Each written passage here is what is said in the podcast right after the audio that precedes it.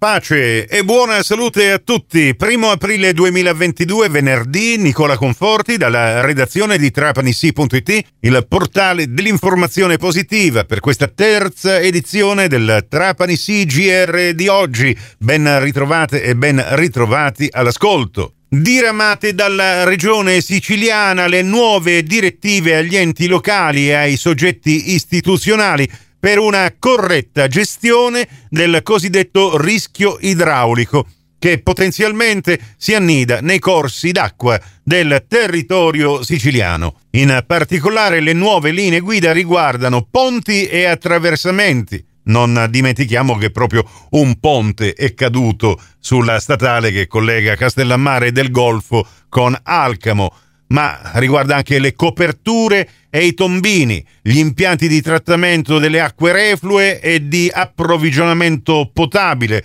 E ricordiamo quello che succede a Trapani, sia per quanto riguarda la rottura delle fognature e soprattutto la funzionalità delle pompe di sollevamento, senza le quali Trapani resterebbe per buona metà del suo territorio cittadino costantemente allagata. Ma in queste ultime direttive c'è anche una disposizione denominata direttiva sovralluvionamenti, che fissa le regole più ferree per la rimozione dei sedimenti presenti nel reticolo idrografico siciliano e demanda ai comuni siciliani il compito di prevedere appunto a questa rimozione. Ha preso il via ieri mattina nell'auditorium dell'Istituto Pagoto il programma delle iniziative Non ti scordar di me, organizzate dal Comune di Erice e dal coordinamento dell'Associazione Libera,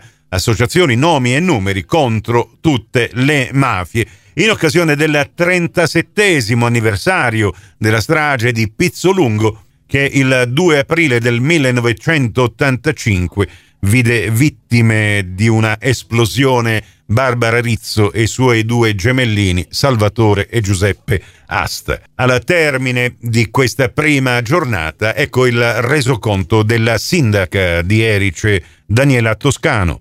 Finalmente, dopo 2 anni di attività, si torna a parlare di antimafia nelle scuole. Riprende il Non ti scordar di me, intrapreso nel 2008 con l'amministrazione Tranchida, è un percorso di legalità e di contrasto alla criminalità organizzata che vede coinvolte le scuole, soprattutto i giovani, che sono i protagonisti a cui noi ci rivolgiamo. Il tema di oggi è stato quello di una maggiore consapevolezza del fenomeno mafioso, perché per contrastare e combattere tutte le mafie bisogna avere conoscenza dei fatti, e quindi la memoria sicuramente è importante come fatto intimo, ma più come un sentimento collettivo, quindi che investe tutta la comunità e soprattutto i nostri giovani. È stata un'iniziativa, quella di oggi, commovente come sempre, e abbiamo ricordato, tra l'altro, poiché quest'anno ricorre il centenario della morte di Sebastiano Bonfiglio, questa figura del nostro territorio per il suo impegno sociale, per il suo impegno civile, ma soprattutto per il suo coraggio. Il coraggio che purtroppo, ahimè, lo portò ad essere barbaramente ucciso per aver apertamente contrastato la mafia di allora. E quindi questa figura emblematica,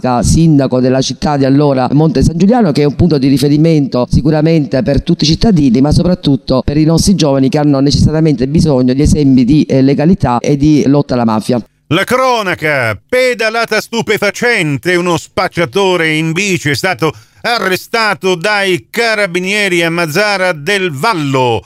33 anni, è stato fermato per il possesso di 53 grammi di cocaina, droga della quale aveva tentato invano di disfarsi, dandosi alla fuga a bordo di una bicicletta. Il piccolo pacchetto che era stato gettato nell'erba è stato rinvenuto e sequestrato. Il 33enne, che era sottoposto alla misura dell'affidamento in prova ai servizi sociali per reati contro la persona, e sempre in materia di stupefacenti, adesso è finito in carcere.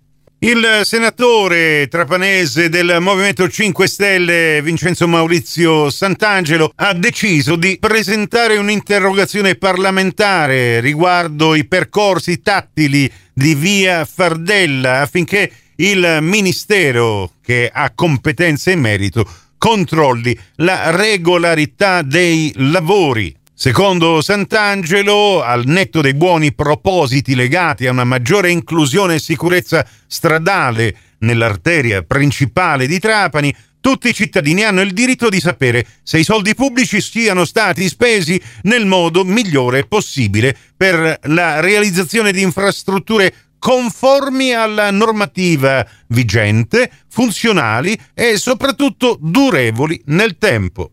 È iniziata oggi la 3 giorni di trasmissioni in diretta e in vetrina per Radio 102. Vi aspettiamo per farvi vedere la radio live nei locali dove prima sorgeva il bar Colonna, messici gentilmente a disposizione dal Cineteatro Ariston in fondo a Corso Italia, angolo Piazza Sant'Agostino, da dove vi trasmettiamo in diretta oggi, domani, che sarà il compleanno, 10 anni di Radio Live, li compiamo proprio il 2 aprile e anche domenica. E non perdete l'occasione di scattarvi un selfie, perché poi tutte le foto che riceveremo saranno inserite in una gallery tutta speciale che vi proporremo sui social.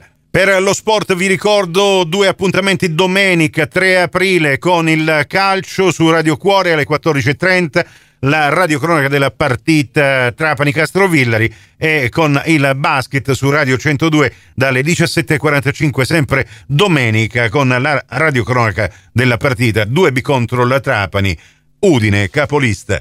Prossimo appuntamento con l'informazione alla radio su Cuore e su Fantastica alle 17.30, in ribattuta alle 20.30 su Radio 102 alle 17 con la 4ª edizione del Trapani CGR. Questa termina qui, tutto il resto su Trapanisi.it. Grazie dell'attenzione e a più tardi.